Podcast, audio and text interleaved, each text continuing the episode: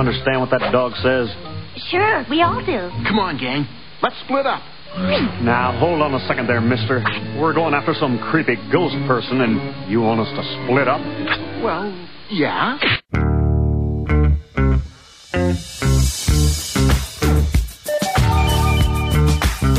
It's Mance and Mitchell on the weekend with Gary Mance, Suzanne Mitchell. A double shot of good conversation with great guests to power up your day. Mance and Mitchell, you're on the air.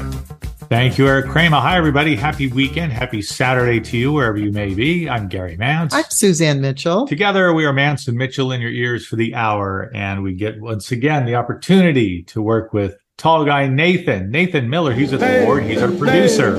Hey. I just thought it would be appropriate to play that again today.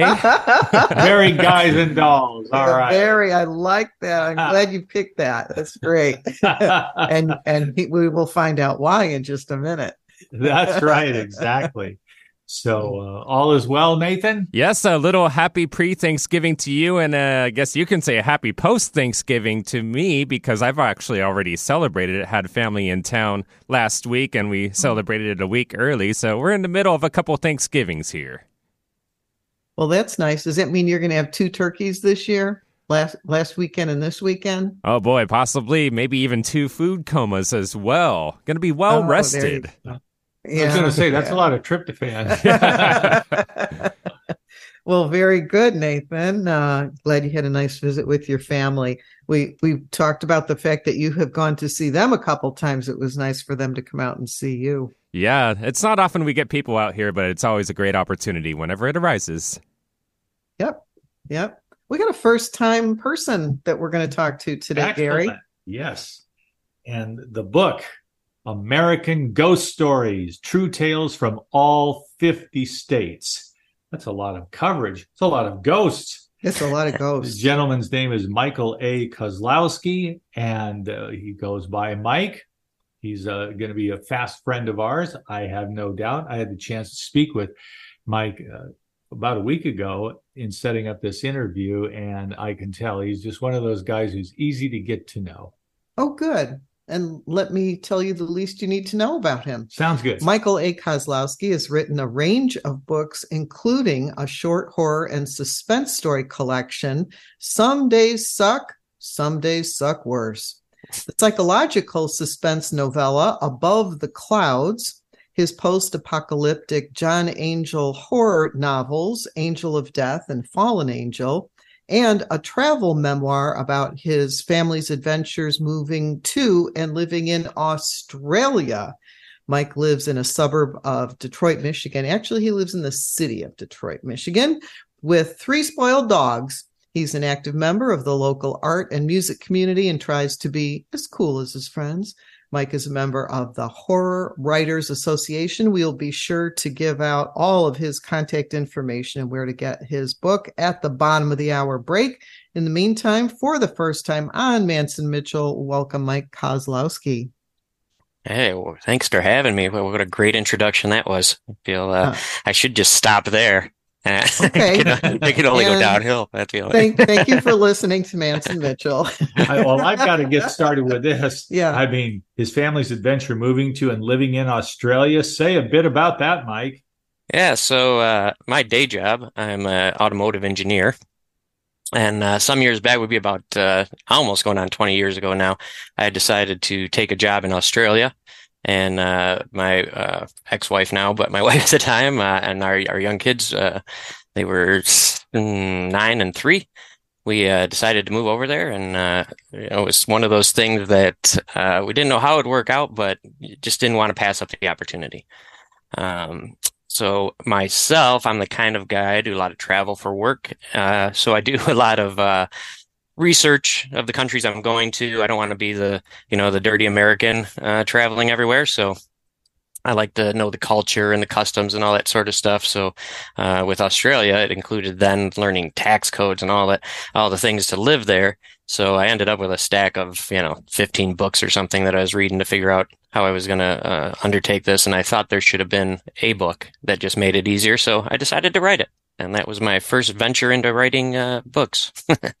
Very good. That- very good. The and entry point. interesting about Australia, as Gary has pointed out more than once, there's more things that can kill you in Australia than anywhere else on planet Earth. yes, yes. So I don't spent they call them the nasties?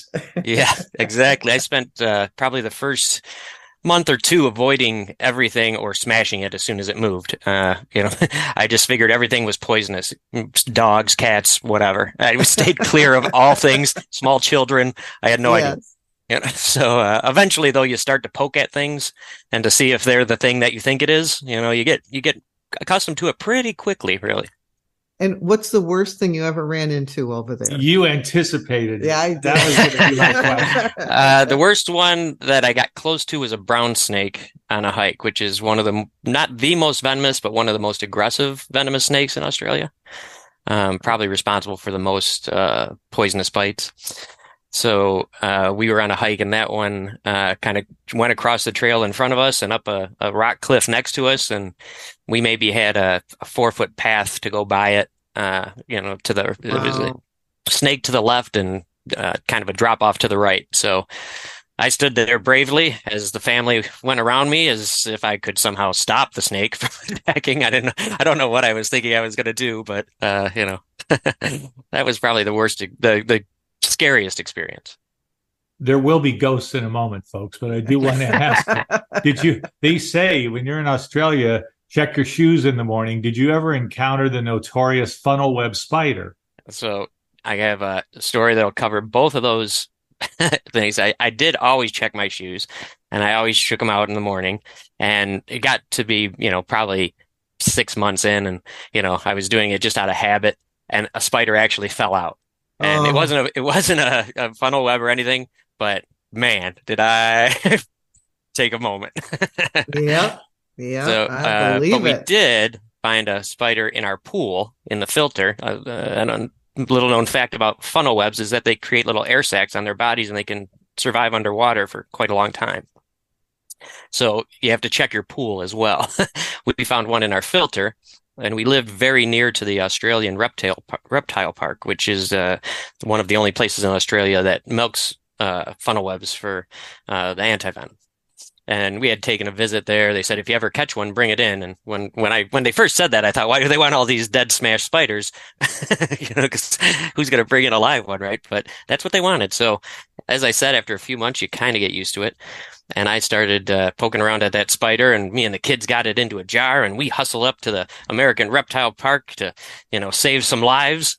And we gave it to the girl at the counter who probably weighed all of 98 pounds and she shook it out onto her hand and was letting it wander around and said, "Oh, this is a lovely little wolf spider," and she was petting it and whatnot. So, so it wasn't the uh, funnel web we thought, and uh, we were rather deflated on our way back home. But you, you followed the right impulse. Yes. yes, and I felt and- very brave. You know, I thought it was. You know, if you think it's a poisonous spider and you still, you know, Yeah. take those actions, right? That's just as good as if it was a poisonous spider. Yeah. That's right. Psychologically and ethically, it counts. And for those who don't know, uh, the Sydney funnel web spider is arguably the most uh, dangerous and most aggressive spider. It's it's not that it doesn't want to be bothered. It's that if you mess with it, it will attack you ferociously. Yes. It's not a shy spider. It's like get out of my way. My neighbors across the road did find one in their house that they uh, that they removed, but I, I didn't get to be part of that. So You know what's interesting too about their environmental policy? Now you mentioned the eastern brown spider, and it's located in eastern Australia, where the main population is. And if you find one, "Ah, I got one in the house, you know, Myrtle, hand me the shovel, I'll kill it. Oh no, you don't.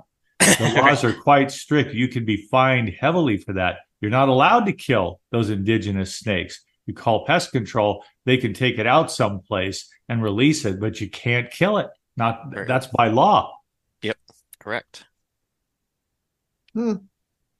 Interesting place, Australia. How I, I'll admire it from I'll admire it from afar. Yeah. How long were you there, Mike? Uh, just a bit over a year, okay. and then and then Rel- back. relatively short time then. Yeah, made some great friends though. Uh, can't say enough nice things about the people there. Um, you know, they've some of them have come and visited me here. I'm I'm I would like to go. I haven't had the chance yet, but would like to go back and, and visit some of them and do more of the Yeah. touristy things uh, that I didn't get a chance to do while you know living and working there. But Are you a native Michigander or have you lived in a lot of places? uh, I am a native Michigander, uh, and I have lived most of my life in the Dearborn, Detroit area. Okay. Um, I have a place uh, a few hours in the thumb, but have not lived out of state other than out of the country in uh, Australia. Interesting. But Mm. have done a lot of traveling for work and and pleasure. Yes. Yeah. Well, very good. And so, what got you into writing ghost and horror stories?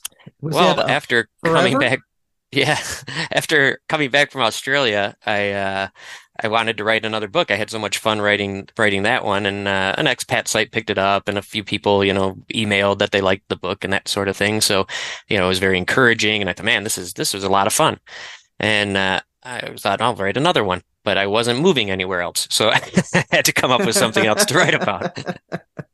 So uh, they you know they say write what you know. I don't I don't necessarily buy that one, but uh, write what you love I think is good. So I've always been a horror fan, big Stephen King fan, like many of my uh, generation. Yes. I'm a, a Gen Xer, uh, so Mhm. I kind of you know grew up with Stephen King and his whole uh, career. hmm So I thought we'll go that route. Let's write some horror stories. We like to read them. We should probably be able to write them. So uh, had some pretty early success with short stories and uh, got got a few things published right away. Uh, most of which were in the collection that you mentioned. Um, some days suck, some days suck worse. Which uh, there's not a lot of happy endings in that one, hence the uh, the title. Yeah. Right. but uh, wrote a, a couple novels. Um, only in the last probably five years or so, just pre-pandemic, really tried to start taking it more seriously and and putting more time into it, uh, making it less of a hobby and and more of a hopeful career. Um, and then that led to uh, meeting Roger Jänecke over at uh, Visible Ink Press, and we got talking about horror stories and ghosts and uh, they're more of a reference sort of publisher. So, uh, kind of the true story investigative stuff is more up their alley. And uh, I, I was actually writing a novel about one of the stories we'll talk about later. Um, and uh, was telling him about that novel and that ghost story. And he asked me if I could tell a whole bunch more of them. and uh, he just liked the way I told it, I guess. And uh, I said we started talking, and and uh, what developed out of that was the idea for uh, the American Ghost Stories, True Tales from all 50 states. It's a beautiful book with over a hundred colored photographs and drawings in it, which really amazed me as I was going through the book. I thought, what a beautiful book. If somebody great, likes great ghost job. stories, it, it it should be a good Christmas gift for people. You know? Yeah, I, I hope so. I think everyone should have one under their tree, personally. But uh, of course. now we want to give them an idea of what some of the stories are. Obviously, we are not going to tell 50 stories, and it's, and it's a nice sized book, but we do want to cover a few of them today. And I thought we would actually start with the home team. Our uh, show is based out of the Seattle area. And so I thought we would tell the first story about a, a ghost in in uh, Washington, the Rucker House in Everett. So why don't you uh, tell a little bit about that story? Okay, so the Rucker House, as you mentioned, Everett, Washington, um, in uh, around uh, 1890, uh, the Rucker family moved there. It was Jane, a widow, and her two sons, Wyatt and Bethel. They moved from Ohio, uh, where Jane's husband had passed. And uh, at the time, they made a, a pretty good uh, living, good fortune, small fortune in timber and land deals, working with people like Rockefeller and uh, sort of you know timber barons of the area.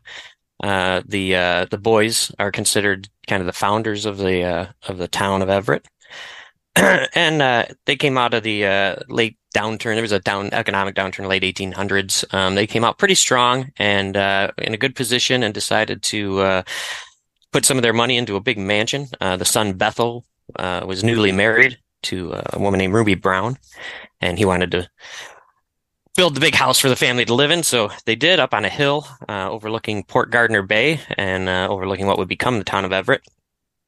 Uh, 10,000 square feet, $11 million in today's money. Um, beautiful, beautiful home. But right away, or shortly after moving in anyway, uh, tragedy struck. Uh, Jane, the uh, matriarch, committed suicide. Uh, she leapt from her bedroom window. No real information on why, if there was depressive episodes, anything like that. But uh, um, the the sons were heartbroken. They they admired their mother uh, very much and built an elaborate mausoleum for her in the cemetery, which had like all kinds of beautiful epitaphs and things on there for, um, you know, just uh, tragic. But uh, actually, that mausoleum, I should mention, uh, houses now 20 family members. I believe it is from uh, from the uh, descendants, and the family is still lives in the area. But uh, Jane, anyway, That's passed away since Yeah. then. Uh, yeah, go ahead. I'm sorry. Did you No, have a I'm question? I'm just saying that 20 people, that's a lot in the mausoleum. So yeah, it was. it's either a good sized mausoleum or they're all cremated in urns or, or a very or- small family. No, um, they're very small people in stature. No, I was just kidding. um, it is a large, large mausoleum. They even moved uh, the uh, uh, father's remains from Ohio up into the mausoleum. So, Hmm. very um, good. But kind of like a first family of Everett in a way. Yeah, very much so. Very much Yeah. so. And what is the Um, family's relationship to the house uh, filled with this with these phenomena? I mean, how do they represent themselves to the public? Because this is now, I mean, you're publishing it now, and I'm sure it's not the first time it's been mentioned. But how does the family feel about all of this? Um, they're not. Uh, it's not a, a, a horrific haunting. I guess it's not ominous. It's not. Uh, you know, a scary sort of haunting. Um, it's just more of a presence. Uh, one of the the bigger things that manifests, they hear uh, pianos playing in the uh, ballroom, and sometimes uh, people claim to see Jane's spirit at the piano. Sometimes it's just hearing the piano and and echoes of it in the room. I'm not sure which one would creep me out more. um, seeing a ghost playing it or just seeing it playing by itself. But um, they also uh, see Ruby around the house, they claim. And uh, the current owners, uh, they just kind of live in harmony. Uh, you know, they, they think that the family, you know, obviously love their home and love the area and uh, just want to remain, you know, a part of it. That is fascinating. That's fascinating. Yeah, local local story from uh, from Everett, Washington, where we've spent quite a bit of time. Without hearing about this house, Right, Yeah, without ever knowing about the Rucker House. right? But you know, interesting. I wonder if they've made a lot of changes on the inside. The people who are living there now. Um, I It's think actually, uh, the when I was researching, they were doing a lot of restoration, trying to bring it back to sort of the original. So I think they've kept it largely, Wow. largely original. Uh-huh. Um, if you are in the area, since you are close, um, tr- Halloween might be a good time to go by. Trick or treaters still say that they hear the piano playing sometimes as they're walking up to the house. So, yeah. You know, it's interesting. You said friendly haunting, like Casper the Friendly Ghost, or you know, some of the hauntings are very uh, ominous, very dark, foreboding, and and some hauntings are, you know, the tinkling of pianos, and and Right. so there are different types of hauntings in different places, which i- is uh, also interesting. I Well, think it's uh, yeah, I think it's interesting, as you mentioned, that the different hauntings, but often they're all tragic in nature as they begin. You know, and it sort of seems like, how does the ghost handle it? You know, is the ghost okay with, Right. you know, very often a haunting is uh, from a suicide or a Yes. murder or a heartbreak, even, you know. Um, and that's what that's the most common stories we hear, I think. So every once in a while, I like a, a sort of happy one that maybe the ghost, you know, didn't. This one, of course, it was a tragic ending for Jane, not so much for Ruby, but uh, you know, she just died naturally. So it's kind of nice to hear that they're just, you know, hanging out and being cool. you know? yeah, yeah, yeah. Just hanging around the old homestead.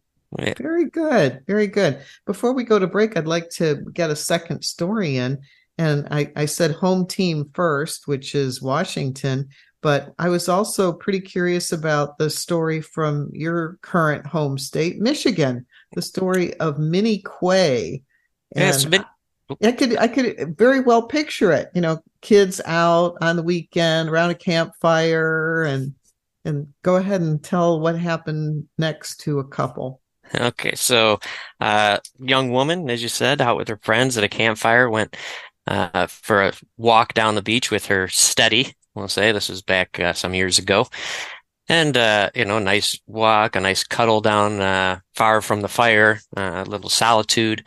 Maybe got a little carried away. So the young lady, you know, fought off the more lecherous advances. And as young men do, you know, got frustrated and stomped off, leaving her there in the dark. So as she was making her way back to the campfire along the beach, uh, a little chilly, you know, sun had set, of course, and uh, wind was coming in off the lake. The Great Lakes are, you know, large, large bodies of water. They don't really get warm, you know, very often. So that uh, wind coming off will put a chill into your bones.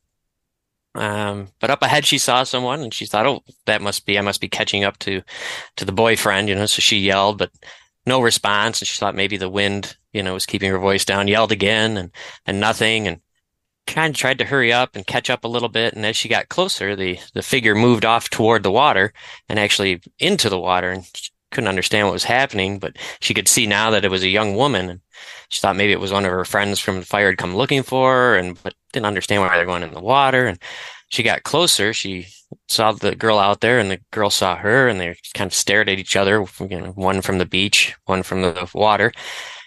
And uh, the young girl, Ruth, who was on the beach, felt this yearning to go to this girl. And she walked into the water. She could feel the, the cold water up against her legs, lapping against her knees, rising higher. And she knew she shouldn't be in the way. She knew this was a silly thing to do, but she just couldn't seem to stop herself and kept getting closer and closer. And suddenly the water was getting up to her chest and she could feel it getting tight and she was having trouble breathing. The water was so cold. And then finally she heard a voice from behind her and it, it, brought her out of this trance and it was a friend of hers on the beach and she realized, you know, she looked, the girl in the water was gone and, you know, she realized she's in the water up to her shoulders now and, you know, trudging her way back and struggling to get back to shore and finally made it. And her friend got her to the, to the fire to warm her up and they talked about it. What was this? And, uh, they believe it was the ghost of Minnie Quay, who was a young lady who died in the late 1800s there. She committed suicide into the water. And now, uh, the story is that she uh, will sometimes beckon other young women to join her in that watery grave. And this was, like I said, a tale of heartbreak. Uh, the original story. I won't go too far into that. We'll leave that for the. No, uh, the readers need to read the story of Minnie yes. Quay, which is also in in your um, in your book. You you tell why Minnie Quay was found walking into the water, which is also a very interesting part of the story. Yeah, I think in all the stories I try really hard, and for me, I find it even more interesting sometimes is the history of the ghost story. Why yes. is the ghost story there? Right? I mean, we yes. all, you know, sometimes the, the, the ghost part isn't all that incredible. In, in most of these stories, you know, of course, we picked the lascivious ones, but, um, the, uh, you know, sometimes it's just orbs or, you know, temperature drops or things like that. You know, I'm sure a lot of the listeners have watched, uh, all those, you know, ghost hunting shows and things like that, you know, and there's never, you know, a spectral spirit walking through camera, you know, but uh, the story of why they think places are haunted or uh, what tragedy or uh, you know event led to the haunting is for me often the best part of the story. Yes, yes, yeah. Why? What? what where did that ghost come from? Why is it there? That is uh, interesting part of it. So you always include that that background. You've got this is what's happened today, and this is why there is a ghost there, and what happened to them and uh, yeah, I, I, think that that was a good story too. I like that. I like so that. Ruth in that story is I may have embellished a few of the details in the story when you know when you read it, uh, a little bit of artistic license. But Ruth is my mother, and uh, oh. we have uh, we have property in Forester, Michigan, where this story and this uh, legend uh, exist. And I have had property there my whole life. My mom grew up there, uh, clearly from the story. So it's one that's very intimate to us, you know, not just because it's in my home state, but, you know, kind of have firsthand experience. So. Well, it's funny that you should say that because after we come back from the break, we're going to tell a story from the Chicago area, which is where I'm from. And I also have a connection to that story. And that was one of the reasons that I said I wanted to talk about that today. So you've awesome. got a family connection with Forester, and I have a family connection with Chicago. And yeah, yeah. Fantastic. We, yeah, we can see how we're tied into that. The book is called American Ghost Stories True Tales from All 50 States. Michael A. Kozlowski is the author. Mike for short. We're sure happy that he's with us for this hour, and we're going to have more ghostly tales for you on the other side of a short break. We are Mance and Mitchell. Stick with us. Glad you tuned in.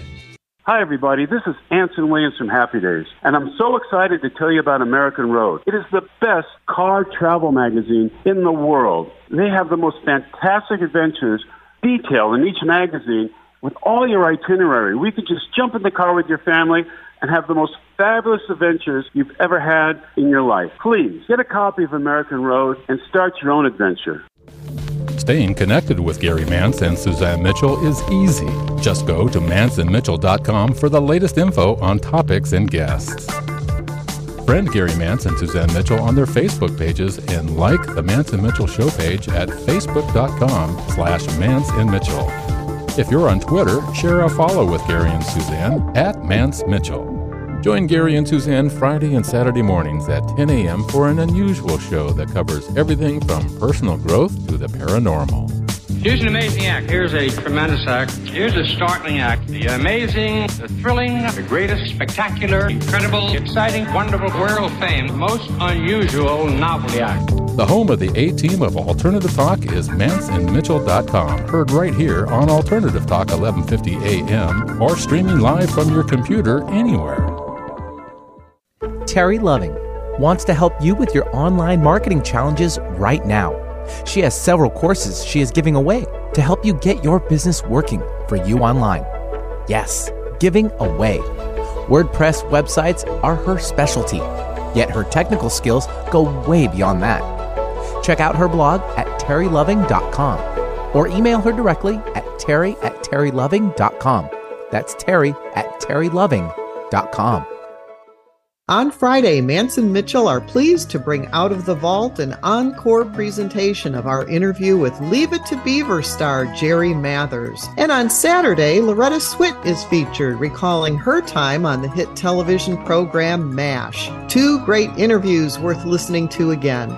Bringing you mastery and mystery since 2007, we are Mance and Mitchell, Friday and Saturday mornings at 10 on Alternative Talk, AM 1150. Happy Thanksgiving, everyone. Real people, real life, real radio. Alternative Talk 1150. Welcome back to Mance and Mitchell and our guest this hour, Michael A. Kozlowski, who has written several books. The one I'm holding in my hand is American Ghost Stories, True Tales from All 50 States. Michael, you were um, talking earlier about um, writing your first book when you were just either in in or leaving Australia, but you have written several things. And so I'd like you to let our listeners know what you've written, if you've got a website or social media or any way that they can learn more about you and connect. Absolutely. Uh, yeah, so you mentioned American Ghost Stories, which is uh, the one that's out right now, came out uh, in September. Um, doing well, but everybody should run and buy that one. You can find it on Amazon. Uh, you can uh, hunt me down, send me emails. I'll uh, get you a signed copy. we can we can make arrangements. um, you can find me on my website at www.mikekozlowski.com. M I K E K O Z L O W S K I. Uh, there you'll find my shop, which has all of my books, many which you can find on Amazon, but you can also find uh, specials on the website. You can find uh, things that are out of print, uh, not available on Amazon anymore, such as the uh, travel book, the Australia book. You can be found there. we have a comic that was part of the John Angel series. the John Angel series, two books out on that. those are Angel of Death and Fallen Angel. That series I like to call Jason Bourne meets zombies. It's very much a uh, spy thriller sort of uh, book set in a post zombie apocalypse uh, time when the zombies have sort of integrated and are are living with humans, not just it's not just zombie war. Uh, although there's still some nefarious things going on. Uh, some, you know, again, Jason Bourne meets zombies. I think everybody will love it. And it has a good. good bit of little humor and whatnot in it. Um, I also have my short story collection, which you mentioned. Uh, some days suck, some days suck worse. Um, a pretty good helping of stories there. Uh, also includes the novella uh, Above the Clouds in that collection. Uh, I think there's 25 stories, um, all of which have been published elsewhere in magazines and uh, webzines and things like that. Um, but yeah, I think those are the two best places to find me uh, uh, for sale is the website and Amazon. And then uh, to connect with me from the website, you can find all my social medias, Instagram, uh, Facebook. Uh, I'm no longer on formerly Twitter, but uh, um, else am I on? Uh, anyway, you can find them all there. Almost Michael A. anywhere. Kozlowski or Yeah. M. A. Kozlowski is usually the tag. Um, Okay. easiest through the website, probably. Yeah. I I was on your website, but before I got on the website, when I just put your name in the uh in the bar, there were a lot of Michael Kozlowskis. I thought sh- I wouldn't have thought that would be a common name, but it is. Oh. is. Kozlowski's reasonably common. It's almost like Smith in Polish, uh, or some variation thereof. You know, Kowalski, Kozwalski. You know, so, Yeah. um, so it's it's reasonably common. I didn't think there'd be as many Michael Kozlowski's writing. Um, there's one that writes a lot of tech books, so um, I typically use the A anyway in my professional work. So Right. um, it helped uh, helped distinguish. But yeah, I was a little a little surprised how many pop up. there was Yeah, also so uh, was a. Miami So. Dolphin lineman back in the seventies. Uh, I, I just used to get kidded by a, an older gentleman every time I saw him. He'd, how did you guys play today? Because it was the same. well, very good, very good. All right, so it sounds like you're pretty easy to find, and Mike Kozlowski uh, dot com is that Yes, dot com? dot That- com. That's the best place to start, or or you know just look at all those other Michael Kozlowskis and find the one that's writing about horror stories. Yes. And Mike Um, at MikeKozlowski.com is my email. I'm always happy to answer emails and Okay. you know, go ahead and spam me. I don't mind. Now it, it seemed as though the american ghost stories were stories that existed and then when you're writing other stories are they coming out of your imagination or are they all researched the way american uh, ghost stories was Um, there's certainly research and and elements in them uh, true to life, but yeah, everything else is fiction. okay Uh, so that then I've you kind of for the most expand on what it is that you've heard Uh, in, in the stories well, that you wrote it's, for it's yourself pretty pure fiction. I mean, it's pretty Yeah. much you know Stephen King kind of stuff. Right. Like it's yeah, straight Good. horror fiction, suspense. Uh, I've this is my first sort of uh, I don't know if you want to call it true tales, you know, sort of book. no you Um, said true tales it's right on the book so I know, I know.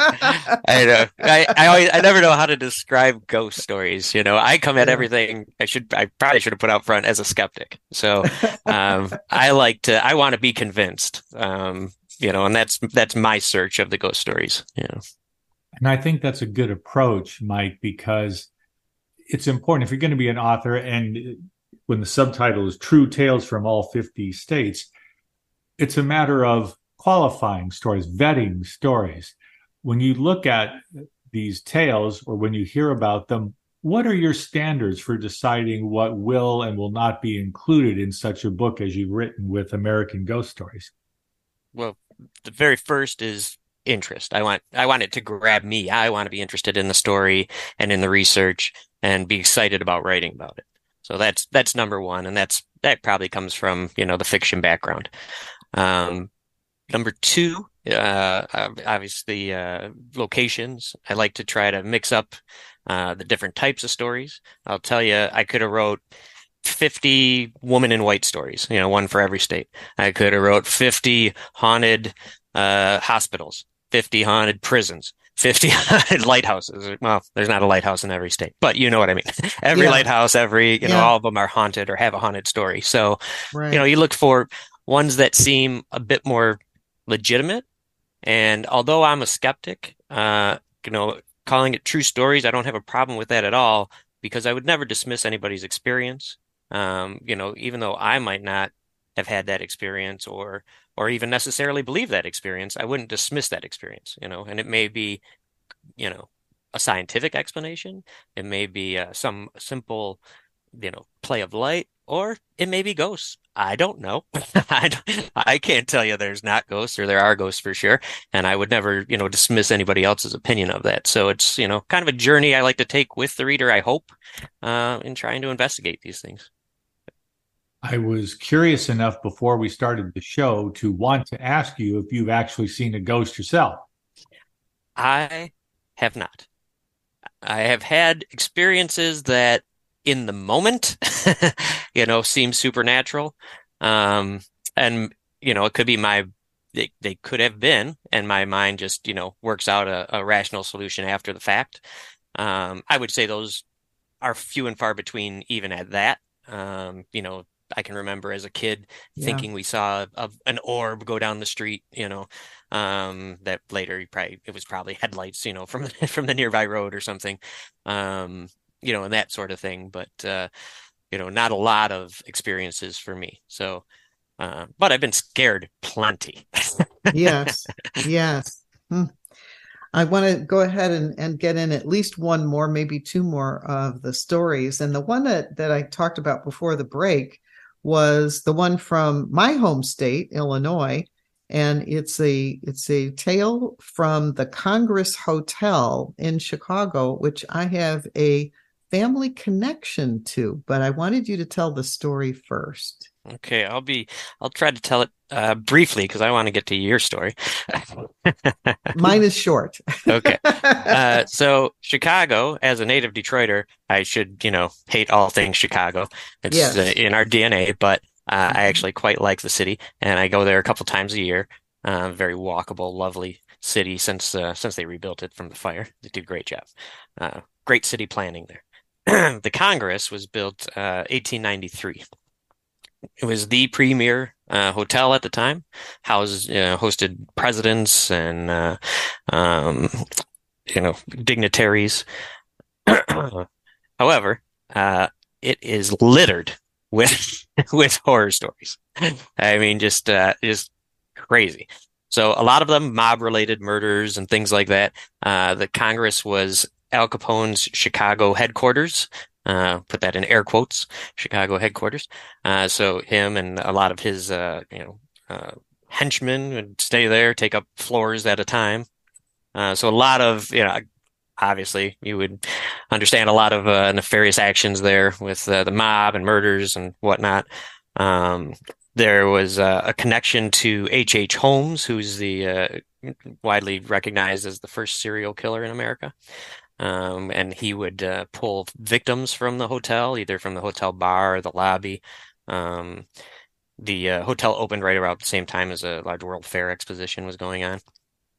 Um, elevators in the hotel are apparently very dangerous.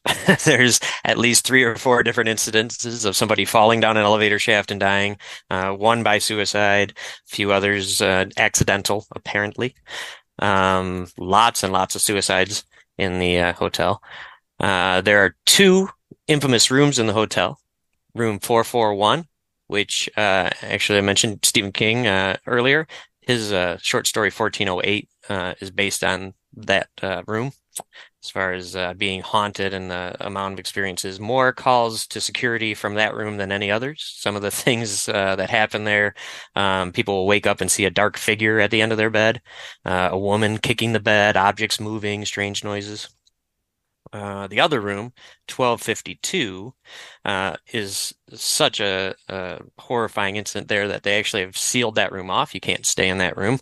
Uh, it, exists, but they've removed the doorknob even, uh, as I understand it. So, uh, in this room, back in 1939, I believe it is, I might be off a, hair, a woman, Adele, Langer moved in, committed suicide from the room. So Adele had uh, been in the family. They were uh, in the country rather, uh, fleeing from Czechoslovakia. 19, yeah, so 1939, about right. Uh, her, her husband, her two sons, uh, Carol and Jan, who were six and eight.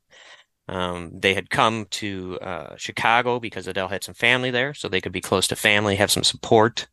Um, they were living in a basement apartment. Um, they had actually were quite well off in Czechoslovakia, but basically, you know, abandoned that fortune to, you know, fleeing for their lives. So they're trying to get back on their feet. And Adele's husband was uh, you know, out trying to make business deals. He was trying to get something going in Canada. Uh, they were having a lot of trouble because they were on uh, like a refugee status, uh, you know, visa uh, type situation. So they couldn't do a lot of things. They didn't have any standing really in in either country. So uh, anyway, he was out working deals. You know, was going to be back in a few days. She's staying home with the kids days turn into weeks. Um, Adele had previously had some depressive issues. She had uh, mentioned suicide, you know, uh, before to her husband. This came out after the fact. Uh, so clearly she had some uh, mental problems that manifested in a fear that her husband had abandoned her and the children. So on uh, uh, one day, she took the kids to the zoo, um, leaving the, the basement apartment. And after the zoo, they checked into room uh, in the uh, Congress Hotel on the 12th floor. She uh, walked to the window, took both her children in her arms, and leapt to the street, Michigan Avenue. All three die. Uh, so, uh, one of the most uh, tragic ghost stories in the book, and the child, one of the children it was reported, Carol, his body for unknown reasons never even made it to the morgue. Uh, so now one of the things that people see often is a small child running through the halls, often just mischievous, knocking on doors, playing games. Uh, but also they've seen this child just vanish in front of them. So, uh, yeah, just a tragic, tragic story there, but uh, a, a ton of incidents in that hotel. it's just it's so big many. hotel too. Yeah, very large. I think uh, I think it ended up at 15 stories when And- they and something like remodeled. how many hundreds of rooms? Uh, you got me I- caught out. I can't remember exactly, but it was it's like over yeah. 800 rooms Something like that, yeah, hotel. I It is think. a huge, huge hotel. Yes. Really, really big. Well, I'll tell you my connection to that. And that is my, I have a great aunt who was born uh, right around, and I- I'm going to guess 1911. Okay. And so in the 1930s, she would have been in her 20s. And when she finished high school uh, in Southern Illinois, she moved north, stayed with my grandmother, and uh, got a job at the Congress Hotel. I, I she may have been a housekeeper, I'm not sure, but she worked there, and she and one of the managers of the hotel fell in love and got married. It was her first husband who was a manager of the Congress Hotel. Oh my. And one day, when the um, water heater was going on the fritz or not working, or there was some question about it, he went down into the basement. Now, imagine the size of the water heaters that are Okay, yeah. serving an, an, an 800 plus room hotel. And when he went down there, the water heater blew up and killed him. Oh my. And so that was my family. I didn't even come across to that, story. It- you know, Yeah. it's, like, just so many tragic things. Like you can't even find So- them all. I was I was wondering when I read your story if I was going to find my great uncle by marriage in there somewhere, but Well, nothing it- uh, about the busted water heater. But she I'll have to find it been, in addition to. We'll add it in. and she would have been working there during the 1930s when Yeah. there was a lot of you know crime going on in the city, and this is right down on Michigan Avenue on the main drag of Chicago, and um, interesting. There, there's my family connection to the That, Congress yeah, that is Hotel. interesting. She probably would have been there during that uh, that suicide event. It's thirty late thirties. She may very well have been. She never told me about it, but she herself had a very, very interesting, colorful life. So That uh, it didn't come up. that story is a, a particularly good one. Um, there's some clippings in the book uh, from the actual news uh, reports and stuff of the of the incident. So it's nice when you find that really you know solid historical connection to you know that you know at least the story that's being told about why ghosts are there is an actual you know verifiable. Well, yes, and and the fact that they not only sealed the room but took the door handle I off know, the door, like crazy. no one is going in this room. right. Wow, there are plenty of other rooms to rent over there. Yeah, yeah. and and it's been it it merged with uh, Pick, P I C K. So it, it's now the Pick Congress Hotel. Oh, I okay. I, don't- didn't I even don't notice when we were how- there. Uh, I don't know how the when that occurred, but it would have been mid-century Yeah. um, when they when they had a merger, and um, and it's still in existence. And you know, Yeah, I'm pretty sure the sign just says Congress on it. I might say Does Congress it, huh? Plaza. Yeah, I was just Okay. I go probably at least once a year. I go visit Chicago. Or, yeah. okay, well, very good, very good. I want to hear about the Loretta Lynn Ranch. Let's talk All about right. that before we close out the show. Sounds good. So Loretta Lynn Ranch is in uh, Hurricane Mills, Tennessee, and actually the ranch uh, is kind of the remnants of that town um, that was built uh, 19 late 1800s, 1900s. A lot of ghosts from that era, late 1800s, 1900s. A lot of tragedy then. Um, but uh, the Lynn family bought that uh, property in the 60s, um, and I didn't know this until I started researching the book, how uh, how into the paranormal and the psychic and that sort of thing that Loretta Lynn was, and uh, um, it was very interesting. I mean, I, I knew her music, I you know fan, but uh, that was that was a surprise for me. Uh, so when they bought the house right away, though, they had a lot of uh, incidents, a lot of uh, seeing things. Her daughters were seeing uh, uh, soldiers. Um, come to find out later that the site had been a, uh, um, a Civil War battle had occurred there. Uh, Hmm. It had also been a field hospital for a while, and I think there was known to be 16 Confederate soldiers buried on the property, and who knows how many others may have been. Um, so they'd see these, uh, you know, these these spirits walking around. Um, apparently not all that worried about it right away. You know, I guess uh, Loretta Lynn being a, you know, uh, kind of a paranormal um, uh, person was uh, happy to let them be. Uh, one of the more uh, personal events that happened to them, or uh, physical event actually, was her oldest son came home uh, one night. Her son Jack, he'd been out drinking. He fell asleep in what's known as the brown room now. Uh, fell asleep with his clothes on. Wakes up middle of the night with somebody tugging at his boot. Uh, you know, and he's God, leave me alone, and looks and sees a uh, a Confederate soldier just tugging at his boot, and his dog is on the bed with him, barking at this apparition. His dog Mickey, who then lunges at the soldier, but goes right through him. So Jack gets up, runs runs from the room, and uh, both boys uh, refuse to sleep in the room after that, as you might imagine. So that was one of the more uh, uh, hands-on, we'll call it, experiences that they had. Um, uh, the two daughters, twin daughters of Loretta Lynn, would see a a woman in a white dress, old-timey dress. Uh, they would see uh, the soldiers, as I mentioned, and one in particular uh, that seemed to be recurring. So uh, Lynn had a, seance, organized a seance, and uh, what they discovered was that the uh, the family that had first had the uh, kind of founded Hurricane Mills uh, was a uh, uh, man named James Anderson and his wife Beulah, and uh, that's apparently who was walking around. Um, at one point, uh, Loretta brought in Kim Russo, who was a, a fairly popular psychic.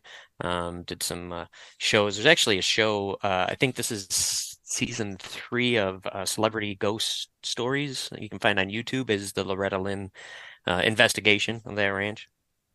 Um, but she brought her in. She, you know, she said these these spirits are here. They're they're having trouble leaving. Uh, you know, don't want to cross over. They're afraid. You know, connected to the property, whatever the case. But they weren't there to be malicious. They were there kind of as protectors.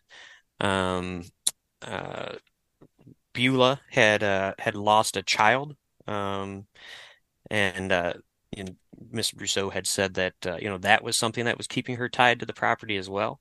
Um, tragically, uh, Loretta Lynn would would share that grief. Her uh, her son Jack, who I mentioned previously, um, perished uh, in uh, the river trying to cross the river on a horse on the property and drowned.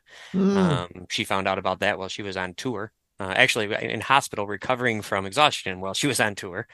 Wow. Um, so, uh, you know, that became, uh, you know, then tied her to the property as well. Um, Yeah. but she never was, uh, uh, she was never afraid of the spirits. Um, she kind of worked with them, uh, you know, coexisted. Um, she said that she felt all the spirits were, uh, you know, didn't intend any harm. They just, they, you know, most of the spirits that were there or that are seen there are people that died in the house. Um, and then, uh, as you know, uh, actually, while I was writing this story or this book, uh, Loretta Lynn passed away 2022. Yes. Uh, yes. In her bed at the home. So, you know, hopefully, uh, she's walking around her home with the, the spirits and communicating even, even better, right? so, yes, it, it may be that she's actually stayed there since she passed away there and that was one of her favorite places. So interesting to think she's now with all the other ghosts at the Loretta Lynn Ranch. Yeah. It puts me in mind of the show that's so popular on CBS, Ghosts, there, which was inspired by a show called Ghosts in the UK. I like the British one much better. yeah, so we saw a couple of episodes the other night. It's this idea of attachment to place what feels like home you don't want to leave even though you're not in the body anymore. I find that fascinating. And i think a lot of hauntings seem to be you know it's it's rarely attachment to a person. It always seems it, it's more often attachment to a place you know uh, um, because of whatever tragic event happened you know whether it's uh, you know a residual haunting which is you know more of a like a loop tape running you know you just see some right. action you know maybe that's right. an energy or something that was imprinted in that space right um however you know you would explain it but yeah very often i think connected um to the space it's just such a big you know those tragic events i guess that's why they they are the things that cause hauntings you know or that we would expect to cause hauntings because they're so impactful and there's so so much energy imprinted from a from a an event like that Yes, if somebody is just kind of slipping away, it's it's one thing to make an easy exit into mm-hmm. the spirit world and you know, here one minute and gone the next, but when you're looking at something that is extremely traumatic, like, you know, jumping out of a window or right. or you know, getting killed or something in that spot un- unexpectedly, um, I could see where the the energy really doesn't know where to go or what to do, and is trying to resolve things in their in their own minds. Right. Or uh, and then the other, I think, most common would be you know the uh, the heartbreak or the uh, love lost or um, you know tie to a particular individual. You know, and then they yes. that uh, often you know like the white the white woman stories is a a, yeah. a bride whose you know husband yeah. perished and then she committed suicide or something and is still right. looking for her true love you know for eternity yes yeah a, a connection for all eternity very very interesting i want to make sure that we give out the title of the book one more time American Ghost Stories, True Tales from All 50 States. Michael A. Kozlowski is the author. And I want to say that it is not only a fascinating book for people who love ghost stories, but it's a, an incredibly beautiful book with color photographs and color pictures in there. So if you're if you've got somebody who likes that, I would seriously think about that as a really nice Christmas gift. And in our waning moments, I just want to note, Mike, that it fascinates me that down through the centuries, millennia really, ghosts persist as either a figment of the human imagination or phenomena that we don't completely understand, but it has a grip on the human consciousness, no matter where you are or what time in history. Yeah, absolutely, and I think uh, I think that's the uh, the need in us to explain things, right? We want to know what happens when we're not here anymore. So, you know, the idea of a spirit or a ghost, you know, we can't understand that our consciousness would just stop.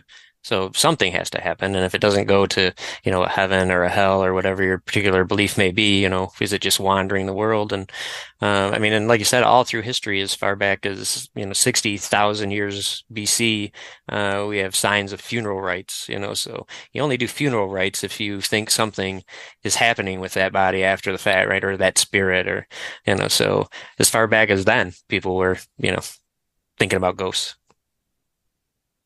Well, this was a, a fun, fun interview with good stuff. So I'm, I'm glad you joined us today, Mike. Good to get to know you, Mike, and let's do this again. Absolutely. I'd love to. Thanks for having me on. It's been a pleasure. All right. Okay. We'll do this all again next weekend, maybe. Absolutely. We hope you have a great weekend and a great Thanksgiving week ahead, everyone.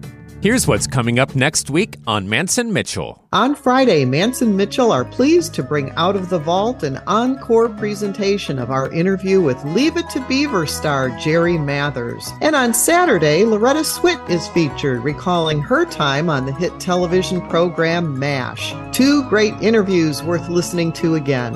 Bringing you mastery and mystery since 2007, we are Mance and Mitchell, Friday and Saturday mornings at 10 on Alternative Talk, AM 1150. Happy Thanksgiving, everyone.